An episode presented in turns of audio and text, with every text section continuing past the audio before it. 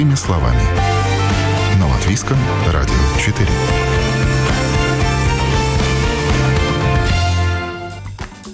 Здравствуйте, друзья! Вы слушаете программу «Простыми словами» у микрофона Алиса Орлова. Обсуждаем в преддверии праздников в сегодняшнем выпуске. Домашнее животное в подарок. Когда не стоит дарить, о чем узнать перед тем, как дарить, как приобретать, сколько времени выделить на поиск и что делать, если живой подарок оказался нежеланным. И сегодня с нами Юлия Дорогович, кинолог. Здравствуйте. Здравствуйте. Евгения Острога, ветеринарный врач, специалист по поведению животных. Здравствуйте. Здравствуйте. В каком случае питомец – это хороший подарок? Есть ли здесь какие-то плюсы, как вы считаете, дорогие эксперты? И, пожалуйста, может быть, тогда с Юлей начнем. А, ну, я считаю, что питомец – хороший подарок а, только в том случае, если это не сюрприз. То есть если вы заранее договорились с человеком о том, что вы будете дарить ему какое-то животное, то есть это обговорено, человек об этом знает, а вы вместе договорились о том, какое это будет животное, в каком возрасте, где вы будете его покупать, тогда я считаю, что это отличный подарок. Евгения, может быть, э, у вас другое мнение или хотите что-то добавить? Э, я полностью согласна с Юлей. И эм, добавить я хочу только то, что действительно плюсов в том, что людей и животное огромное количество, и, наверное, все их перечислить не будет возможно. Главное, да, я соглашусь с Юлей, чтобы этот подарок не стал проблемой, не стал бедой в семье, и чтобы от этого подарка не страдал не тот, кого одаривают, не сам подарок. Ну вот, в принципе, об этом сегодняшняя наша передача. Мы теперь попробуем раскрыть тему и донести, как это сделать правильно. В каком случае точно не стоит дарить животное? Давайте просто даже по пунктам разберем все возможные ситуации. А, но мне кажется, что в первую очередь, э, если у человека, которому дарят животное, есть какие-то проблемы со здоровьем. То есть если, допустим, физически он не сможет э, уделять достаточное время этому животному, то есть если это собака или кот, неважно, это все равно занимает время. Ну, и так же, как мы говорили изначально, что очень важно, чтобы это обсуждалось с человеком, которому дарит животное, чтобы это все решалось вместе. Я считаю, что ни в коем случае такие вопросы нельзя решать с людьми, которые не способны принимать ответственных и самостоятельных решений.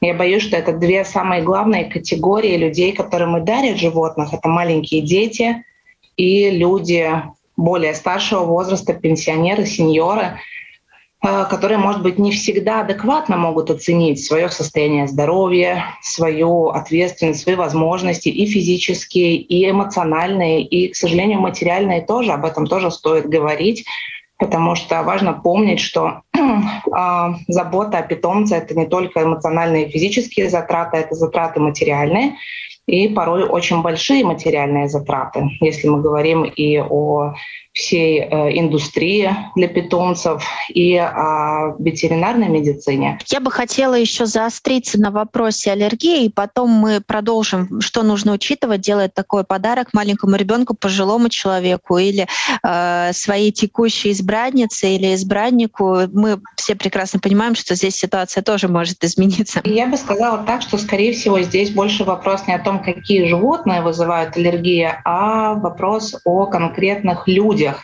и виде аллергии у них. Но в целом скажу честно, что такая открытая э, аллергия на животных э, не столь часто встречается, как мы это слышим. Тоже, что, может быть, не всегда люди пытаются выяснить причины каких-то проблем со здоровьем, и просто это списывается на аллергии. Но вообще нету конкретных животных или конкретной породы собак или кошек, чтобы сказать, ага, вот на этого у вас будет аллергия, на этого точно не будет, берите. Подобрать животное, если бы ко мне пришел человек и сказал, вы знаете, мне надо собаку, но у меня аллергия, вот что мне взять? Я бы ему сказала в первую очередь, что ему стоит обратиться к хорошему специалисту, человеку, человеческой медицине и поговорить с ним. Но есть же, например, лысые совершенно породы. Вот эти лысые коты, они тоже могут вызвать аллергию? Абсолютно с вами согласна, да, лысые коты и собаки тоже лысые, и морские свинки но не всегда у людей аллергии конкретно на шерсть. Очень часто аллергия бывает на слюну, на другие выделения, на сальные железы животных, поэтому здесь нельзя сказать, что ха, на лысого не будет аллергия, берите смело, а вот на волосатого будет. В принципе, зачастую именно пожилому человеку и нужен этот самый компаньон, поэтому такие подарки действительно делают, чтобы да, не было одиноко. Подарки. Да. Да, да. Но здесь тоже важно учитывать, что в случае, допустим, если э, пожилой человек заболеет, кто будет ухаживать за этой собакой? То есть, э, если вы дарите собаку своим родителям, вы должны понимать, что, возможно, в какой-то момент вам придется забрать эту собаку. Да, в какой-то момент это, в принципе, питомец может стать вашим, если, не дай бог, э, ну, родители умрут или тяжело заболеют. То есть это надо точно учитывать. И опять же, какую породу дарить. Очень многие воспринимают, что маленькая собачка — это очень легко, а вот большая — это тяжело. Это не всегда так. Поэтому у каждой собаки могут быть какие-то проблемы в поведении. Я знаю примеры, когда дарят маленьких, потому что с ними не обязательно выходить гулять на улицу, потому что они могут сделать свои дела на пеленочку, допустим, да, и тоже этим руководствоваться. Но этого недостаточно, как я понимаю, да. А скажите, что вот можно поподробнее, да, что вы рекомендуете как специалист? А, ну, этого недостаточно ходить на пеленочку. Я знаю, что так делают, а, но на самом деле это не очень гуманно, потому что помимо того, что собака должна ходить в туалет а, на улице, она на улице еще а, много что делает. То есть ей нужна и ментальная нагрузка, и физическая нагрузка. То есть а, это возможность для видотипичного поведения. То есть собака живет запахами. То есть держать собаку только дома, я считаю, что это негуманно. Давайте тогда, чтобы максимально э, все-таки это был полезный выпуск, давайте мы по каждому пункту пройдемся. Итак, что нужно учитывать, делая такой подарок маленькому ребенку? А, первое, это если маленькому ребенку, то вы дарите собаку самому себе, если это родители дарят ребенку. То есть, если я не ошибаюсь, то по закону собакой можно гулять с 14 лет. То есть, если это собака большой породы, э, ребенок просто может не справиться. Второе, если вы все-таки дарите своему ребенку, я считаю, что нужно а, купить специальные книги, либо обратиться сразу к специалисту, чтобы ребенку объяснили и рассказали, как правильно ухаживать за собакой, как правильно с ней гулять, как взаимодействовать, что делать в критических ситуациях, если, например, на собаку напали, потому что такое тоже бывает. А, ну и третье, надо опять же понимать, что это подарок себе, в семью, а не только ребенку. Что кто будет гулять, если не ребенок?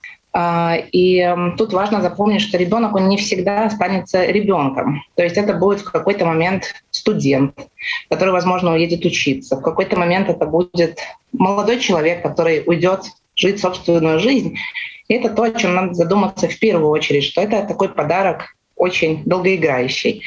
Это, во-первых. Во-вторых, абсолютно соглашусь с Юлей. Тут вопрос о возможностях, опять-таки. Есть ли у ребенка возможности полноценно заботиться о животном, я сразу могу ответить, что нет. Ни одного животного у ребенка нет таких временных ресурсов, э, материальных, физических, чтобы полностью взять на себя заботу о питомце. Поэтому, когда мы говорим о подарке детям, я думаю, что здесь все верно Юлия сказала. Мы говорим о том, что мы берем нового члена семьи, и главная ответственность будет ложиться на плечи взрослых, точно так же, как по законодательству а, мы не можем позволить ребенку привести животное э, к ветеринару, например, принимать решение в ветеринарной клинике. Мы не можем по законодательству вписать ребенка маленького как полноценного владельца, зарегистрировать на него животное, он не сможет платить налоги и делать такие серьезные вещи, регистрировать э, животное, отвечать перед законодательством о том, как животное себя ведет, о каких-то последствиях поведения. Поэтому это все те вещи, которые стоит учитывать, что это не только вот такая красивая ситуация, когда рано утром проснулась девочка, у нее в постели щенок, который лежит ей лицо. Это то, что, к сожалению, мы видим а, в социальных сетях, в рекламах, когда все это очень красиво, этот момент эмоционально очень богат. Но важно помнить, что он не всегда длится таким красивым, что животные стареют, они становятся э, большими и тяжелыми. Иногда старая, больная э, большая собака — это проблема, которую надо носить на руках на улицу, может быть, по лестнице.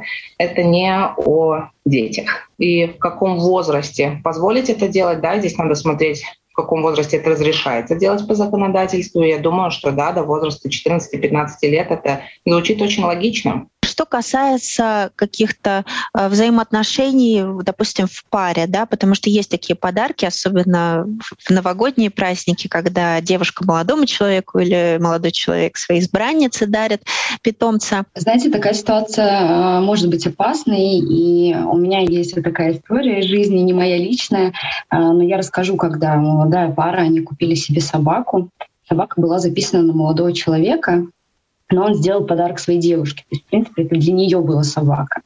И в тот момент, когда они расстались, они расставались не очень хорошо, а, был спор из-за собаки. Собака осталась в итоге у молодого человека.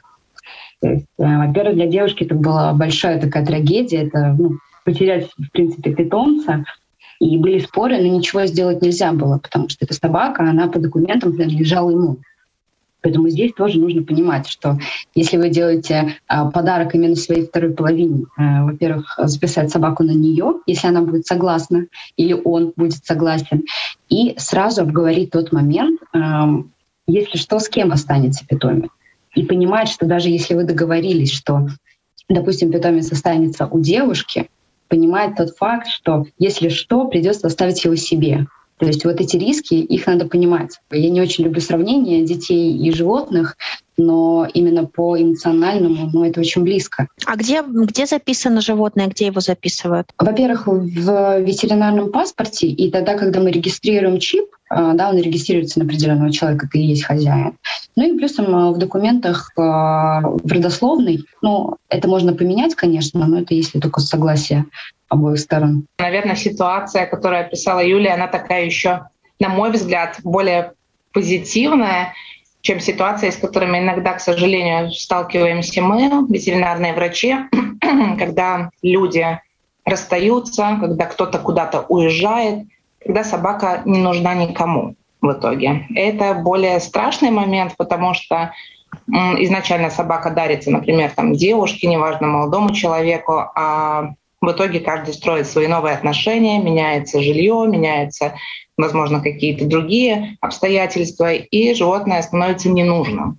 И это, наверное, самый такой страшный момент, когда к ветеринарному врачу приводят молодое, здоровое животное на эвтаназию. Просто потому, что его некуда деть. Вообще, принимая какие-то такие э, серьезные решения, важно помнить, что ничто на этом свете не является таким постоянным, перманентным и не все навсегда. Это очень важно помнить, потому что мне кажется, что мы вообще люди очень многие решения принимаем, исходя из того, что вот у нас это навсегда. И мы забываем о том, что в жизни, к сожалению, бывают очень разные ситуации, и не все вечно. И, конечно, вот как вы правильно сказали, а, обсудить сразу ситуацию, если вдруг что. Как бы элемент сюрприза в момент дарения, он уместен, на ваш взгляд? Нет, но если уже э, в какой-то момент договорились и э, есть стопроцентное понимание того, что человек действительно хочет и он готов, это можно сделать как сюрприз. Но здесь я вот хочу уточнить один момент, что нет возможности, а не всегда есть возможность купить животное прямо здесь и сейчас. У меня очень часто бывают такие ситуации, когда люди звонят, ну, э, спросить совета, где купить животное, и оказывается, что, например, очередь на животное на, по полгода. И поэтому они начинают искать здесь и сейчас, и, к сожалению, находят не очень добросовестных э, заводчиков, разведенцев. И это просто чревато тем, что животное, возможно, будет не породистым, если было изначально э, как бы придумано, что это будет определенная порода.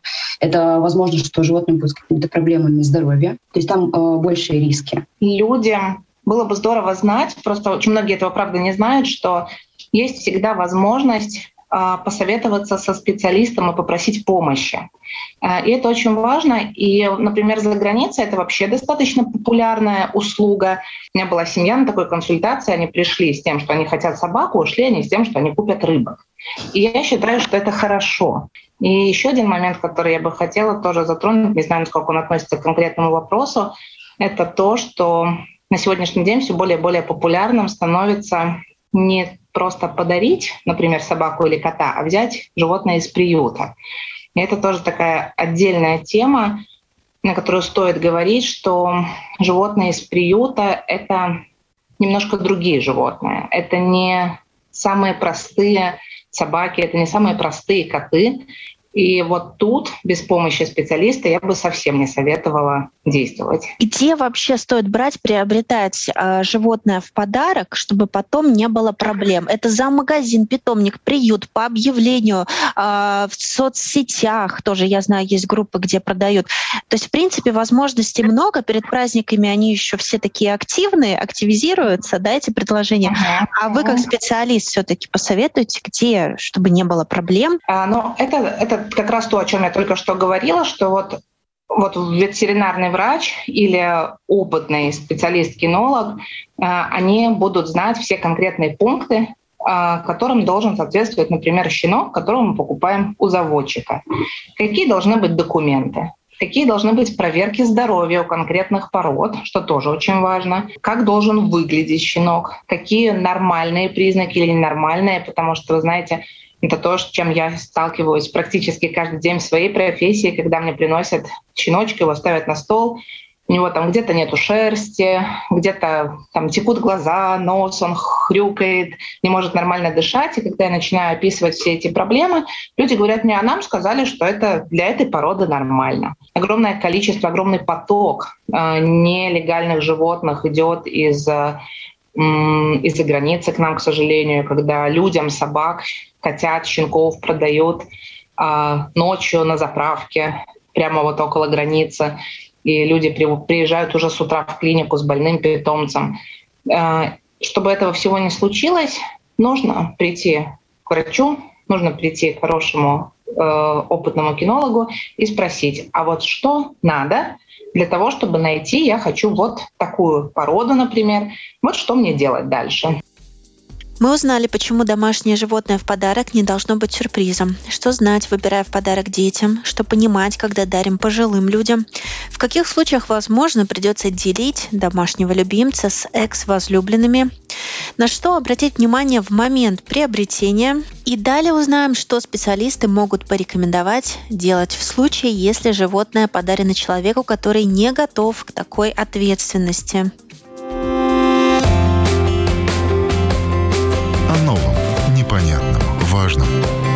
Простыми словами. На Латвийском радио 4. Напоминаю, что с нами сегодня Юлия Дорогович, кинолог, и Евгения Острога, ветеринарный врач, специалист по поведению животных. Что вы думаете о том, что животных продают э, в соцсетях, в каких-то группах, э, в, э, на сайте объявлений? Да, кто эти люди, можно ли им доверять и что необходимо у них спросить. Да, Юля, это, я думаю, что вы тоже можете это прокомментировать. А, ну, что касательно соцсетей, это не всегда плохо. А, существуют разные а, группы породные, и там часто сами заводчики и питомники выставляют информацию о том, что вот а, у них планируются щенки, или щенки уже родились. И, и так как, в принципе, у нас сейчас а, очень много что происходит в соцсетях, в том числе и сами заводчики, они ведут свои странички, своих питомников. И иногда это хороший способ получить дополнительную информацию о том, о выбранном питомнике или заводчике. То есть посмотреть, какие собаки у них были, а, на каких выставках они были. То есть э, это, в принципе, хорошая такая история. А что касательно сайтов объявлений, э, ну, на самом деле, мне кажется, что прям очень хороший заводчик, какой-то топовый питомник, выставлять объявление туда не будет.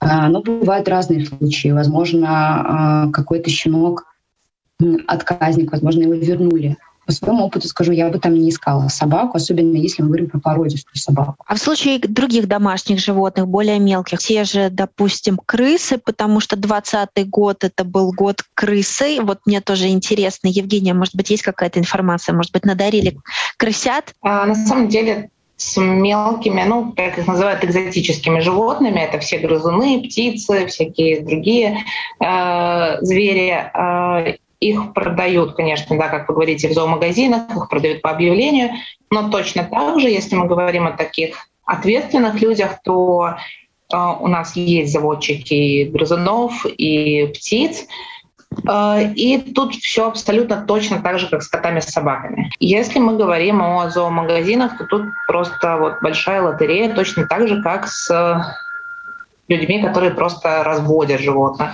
Тут такая огромная-огромная лотерея, с большой вероятностью вытащить несчастливый билет. То есть э, такие животные, как вот Юлия сказала, что часто мы видим, например, на порталах объявлений, вроде бы похож на любую породу или там вроде бы похож на морскую свинку, но может оказаться совсем совсем другой породой, может оказаться абсолютно беспородистым животное. Э, что нужно понимать о возрасте э, щенка или котенка? К сожалению, такие случаи очень частые. Когда приезжают в клинику, говорят, вы знаете, у нас ничего не ест. А у него, у бедняги, там пару зубов только вылезло, он на самом деле еще не умеет есть. А, тут важно помнить, что если мы говорим о котах и собаках, то а, во-первых, важно знать сразу, что когда мы покупаем, например, щенка, какие у него должны быть прививки, какие должны быть документы. И тут мы уже можем говорить о том, что по возрасту не может такого быть, что вот его продали, а у него там вот такие прививки. Это частая проблема, особенно у нелегально ввезенных животных. У них там наделано прививок, которые у них по возрасту просто быть не могут. Если мы говорим о возрасте, то минимальный возраст, в котором мы можем позволить себе а, отнять щенка а, у собаки с половиной-три месяца. Мы не можем покупать месячного, полуторамесячного щенка, а, даже если мы смотрим по а, закону ветеринарной медицины, щенок, котенок должен быть с матерью до возраста двух с половиной-трех месяцев делая такой подарок, кто должен взять на себя все заботы по вакцинации, это какое-то ветеринарное сопровождение, стерилизация, документация и так далее? Тут все зависит от возраста животного, потому что, как мы знаем, животных продают очень э, разном возрасте. Это может быть действительно щенок двух с половиной трехмесячный, это может быть щенок подрощенный, там, скажем, 4-6 месяцев. И это очень разные, э, разные моменты. Если мы говорим о таком классическом варианте, вот два с половиной-три месяца щенок, э, то по законодательству он обязательно должен быть микрочипирован, то есть под кожу должен быть введен микрочип. Микрочип обязательно должен быть регистрирован на, в сельскохозяйственной базе данных на заводчика. А, и обычно у щенка сделаны первые прививки.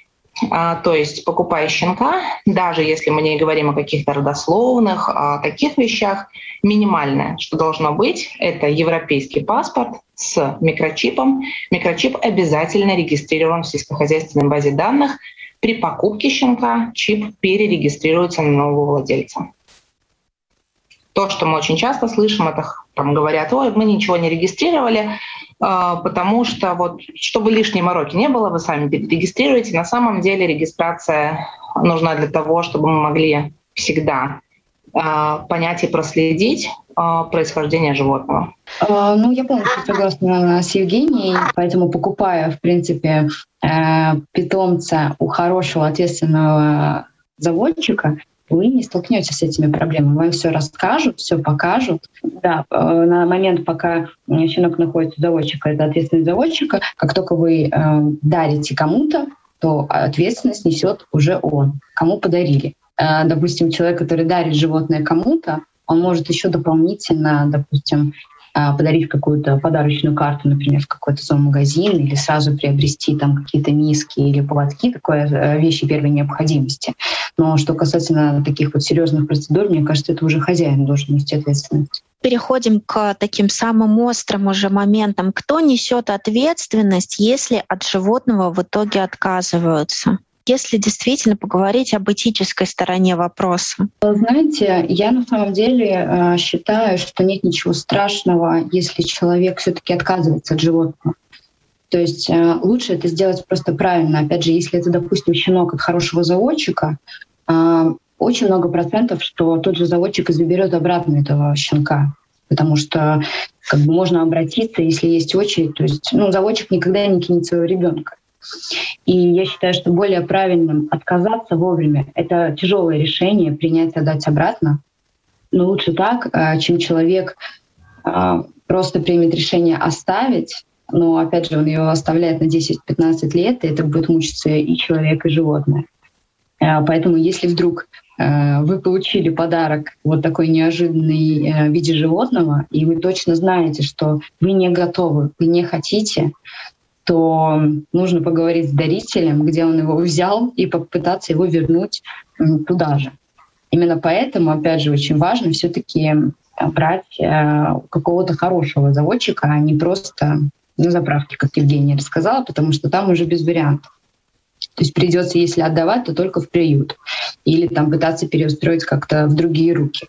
Но я не считаю, что это плохо, потому что очень многие, конечно, и в соцсетях ругают тех людей, которые отдают животных. Но я считаю, что лучше отдать, лучше принять и понять, что ты не справляешься, что ты не готов, и найти а, питомцу настоящего хорошего человека, которому он ну, будет счастлив. То есть, если получатель живого подарка понимает э, и осознает, что он не готов к такой ответственности, то э, действия в этом случае э, какие шаги, на ваш взгляд, Евгения? Вот, может быть, вы хотите добавить что-то? Ну, я считаю, что Юлия сказала прекрасные слова о том, что ни в коем случае нельзя стыдиться этого, ни в коем случае нельзя сидеть и страдать с этим. Э, да, очень часто вернуть э, животное заводчику — это лучше, чем пытаться что-то делать самому и знать, что ты не справишься. Все правильно, как только, вот не знаю, подарили вам собаку, сидите, вы смотрите на нее, понимаете, что не надо вам эта собака, и, и не сможете, и никаких ресурсов у вас для этого нету. А, в первую очередь, да, я бы, конечно, связалась э, с заводчиком и поговорила о том, как мы можем животное вернуть. А, потому что тут важен момент такой, что нам не нужно будет менять для самого животного несколько людей, что тоже не очень хорошо. Вот можете представить, маленький щенок, он жил у заводчика, потом его кому-то подарили, кто-то с ним пожил неделю, понял, что не может, и решил, отдам-ка пока маме. Отдал маме, щенок пожил у мамы, мама отдала еще кому-то, щенок меняет огромное количество мест, людей. Это не очень хорошая практика. Э, гораздо лучшая практика будет, если щенок просто вернется в ту среду, откуда он попал к вам. А, конечно, бывают случаи, когда это невозможно. Например, щенок куплен где-то, непонятно у кого, а, взят а, не только из приюта, но и из каких-то передержек, например, так называемые всякие там частные приюты, люди, которые дома держат животных просто, и обратно не берут или нету контактов, даже иногда люди выключают телефоны. И, конечно, в таком случае здесь уже стоит задуматься о том, как лучше Э, найти для этого животного постоянный дом, куда он сможет отправиться, где он действительно будет желанным. Есть ли какая-то, может быть, статистика возврата подаренных э, на Новый год и Рождество животных? Действительно ли вы заметили, что увеличивается это количество? К сожалению, у нас в Латвии нет статистики о том, например, сколько животных попадает в приюты по каким-то конкретным причинам. Есть статистика по отдельным приютам, нет статистики общей. А, статистика, которая у меня есть, это статистика за 18-19 год в Соединенных Штатах, где после праздников до 20 тысяч животных попадают в приюты. По теме живых экзотических подарков будет уместен небольшой комментарий от представителя Рижского зоопарка Мариса Лиалканса. Скажите, пожалуйста, Марис, в зоопарк попадают э, э, дикие животные или экзотические животные, как, которые были подарены латвийцам, но э, либо по причине недостатка возможностей, либо потому что просто их изъяли, э, они не могут оставаться у этих людей? Здесь очень много нюансов э, вместе соединено. соединено. А, во-первых, да, а, к счастью, сейчас э, случаев э, от том, э, что подаренные животные попадают в зоопарк, становились реже совсем. Но несколько лет назад было очень, очень э, частые звонки о том, э, что вот нам подарили животного, и мы не знаем, что с ним сделать. И я в это время научился очень много крепких слов, потому что э, все люди, которые звонили нам, использовали эти крепкие слова, для того, чтобы обозначать эту ситуацию, что вот им подарили какого-то животного. Был звонок, что вот э, братик мой подарил э, хамелеоном нам, да, э, и потом уже после этого предложения э, куча крепких слов.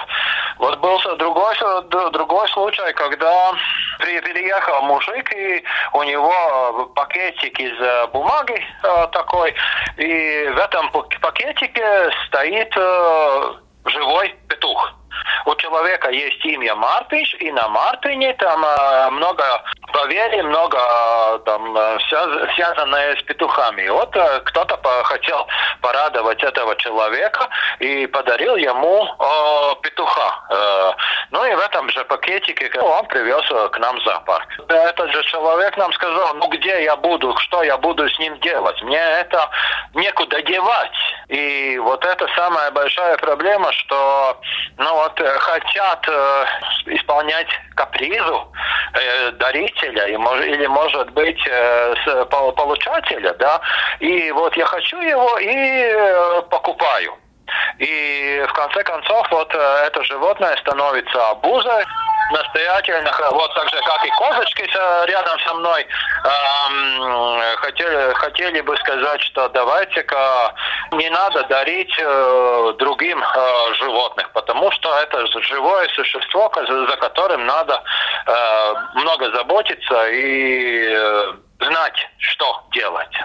Что вообще касается любых э, диких животных, э, это ежики, это экзотические животные, э, тут должно быть обязательно разрешение от продовольственной ветеринарной службы. То есть здесь нельзя так, что я посмотрю сейчас и решу, М, мне кажется, что мой дом подходит для медведя. Возьму-ка. А здесь пока нет разрешения, это все нелегально, это все не по закону, и за это все полагается э, ответственность. Что-то, о чем я не спросила, но вы считаете это важным к упоминанию? Ну, наверное, я бы сказала, еще добавила то, что э, если э, вы решили сделать все-таки подарок, потому что вы от человека много раз слышали, что он очень хочет собаку или очень хочет котика, э, здесь еще раз нужно задуматься, потому что желание это не одно и то же, что ответственность взять и купить и приобрести. А мы сейчас находимся в периоде таких импульсивных действий, потому что вся эта предпраздничная суматоха, она располагает к этому. Сколько вы бы э, порекомендовали оптимально времени на подумать, на осмыслить? А, я считаю полгода как минимум. Я не знаю, у меня нет конкретных цифр по срокам, чтобы сказать, там это год или полгода. Люди очень разные, люди очень по-разному принимают решения. У кого-то кто-то просто сидит и в себе там думает уже пять лет, а потом принимает решение, а кто-то сегодня придумал и поехал купил. А, я думаю, что здесь очень важно а, действительно примерить на себя все ситуации и но по своему обыкновению человек, наверное, обычно примеривает такие красивые ситуации, что вот он сейчас со своим волшебно воспитанным огромным псом выйдет в центр Риги, э, выпьет чашку кофе с круассаном, пес будет чинно сидеть рядом.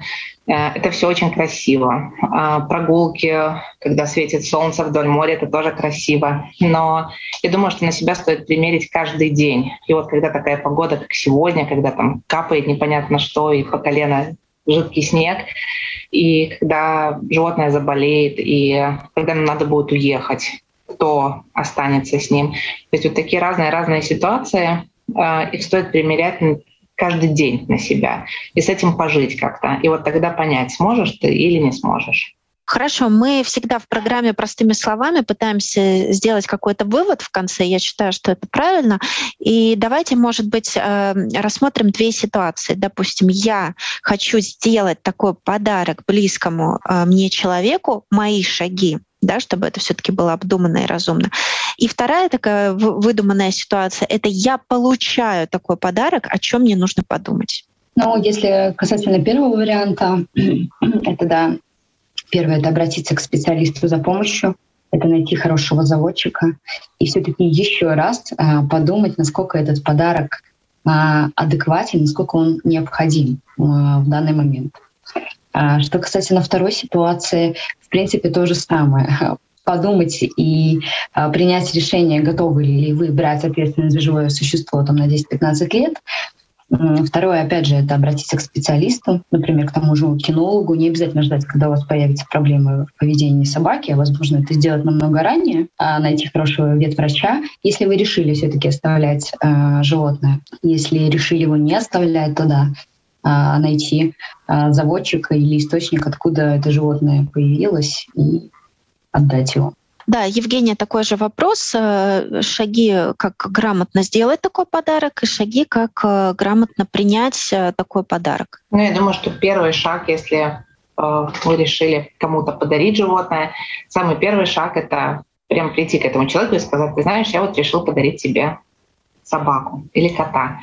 И обсудить это не с одним членом семьи, а со всеми членами семьи, а, узнать у каждого, что он думает, а потом уже все вместе собраться и отправиться на консультацию к специалисту. Поговорить о том, прийти со своими картинками, сказать вот такую собаку, не знаю, как называется, но хотим очень красивые глаза, голубые, на волка похожи. Поэтому я считаю, что сюрпризом это быть не может, не должно быть. Сюрпризом можно потом собаке куртку подарить. А если такая ситуация случилась, что вам преподнесли такой сюрприз сомнительный, то тогда, конечно, первую очередь, да, это понять. И, возможно, опять-таки это можно сделать и через специалиста.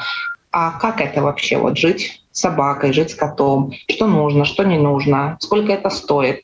И все это подумать, посмотреть и решить. Если он подарок остается у вас, то дальше по такому же плану со специалистом советуемся, понимаем, что делать дальше и живем, наслаждаемся. Если не подходит, то тогда, конечно, а, максимально в короткие сроки, я бы сказала, связываемся с заводчиками, откуда собак кот э, попали к нам, и пытаемся договориться о том, что вот такая ситуация, не очень приятная, конечно, но лучше так для самого животного, чем мы будем строить из себя очень положительных э, хозяев, которые ненавидят собственное животное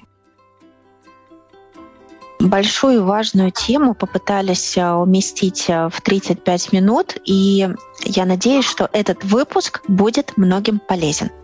Благодарю вас, э, Евгения, благодарю вас, Юлия. Подумала, что, наверное, некорректно говорить, а какое животное самое удобное для подарка. Ну вот я не знаю, насколько это был бы нормальный вопрос. Игрушечная, я думаю. Игрушечная, да. Хороший ответ. Домашнее животное в подарок. Когда не стоит дарить, кому не стоит дарить, о чем узнать перед тем, как дарить, что понимать приобретая, сколько времени выделить на обдумывание и поиск, и что делать, если подарили вам, но живой подарок оказался нежеланным. Об этом и не только мы говорили в программе «Простыми словами». У микрофона была Алиса Орлова. До свидания.